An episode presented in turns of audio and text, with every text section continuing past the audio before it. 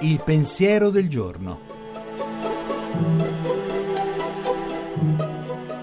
In studio Marinella Perroni, docente al Pontificio Ateneo Sant'Anselmo sia pure confusamente, sia pure ormai spesso anche stancamente, in molti paesi del mondo il primo maggio si celebra la festa dei lavoratori, nata negli Stati Uniti alla fine dell'Ottocento, all'interno di una transizione epocale scandita dalle lotte per i diritti e dall'ideale di un'umanità un po' più libera.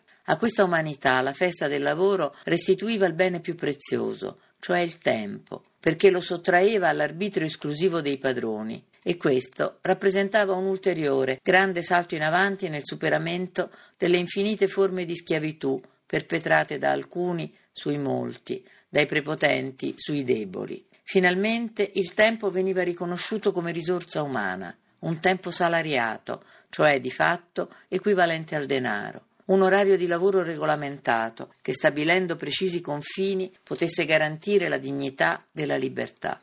Non senza il prezzo del sangue, però, perché in ogni paese la festa dei lavoratori ha avuto i suoi martiri e sono essi a ricordarci che l'altra faccia del lavoro si chiama sempre dovunque schiavitù.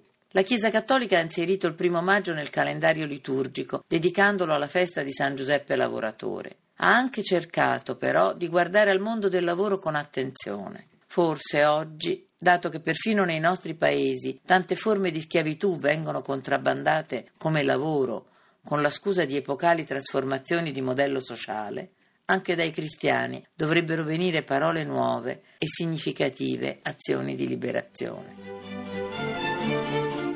La trasmissione si può riascoltare e scaricare in podcast dal sito pensierodelgiorno.rai.it.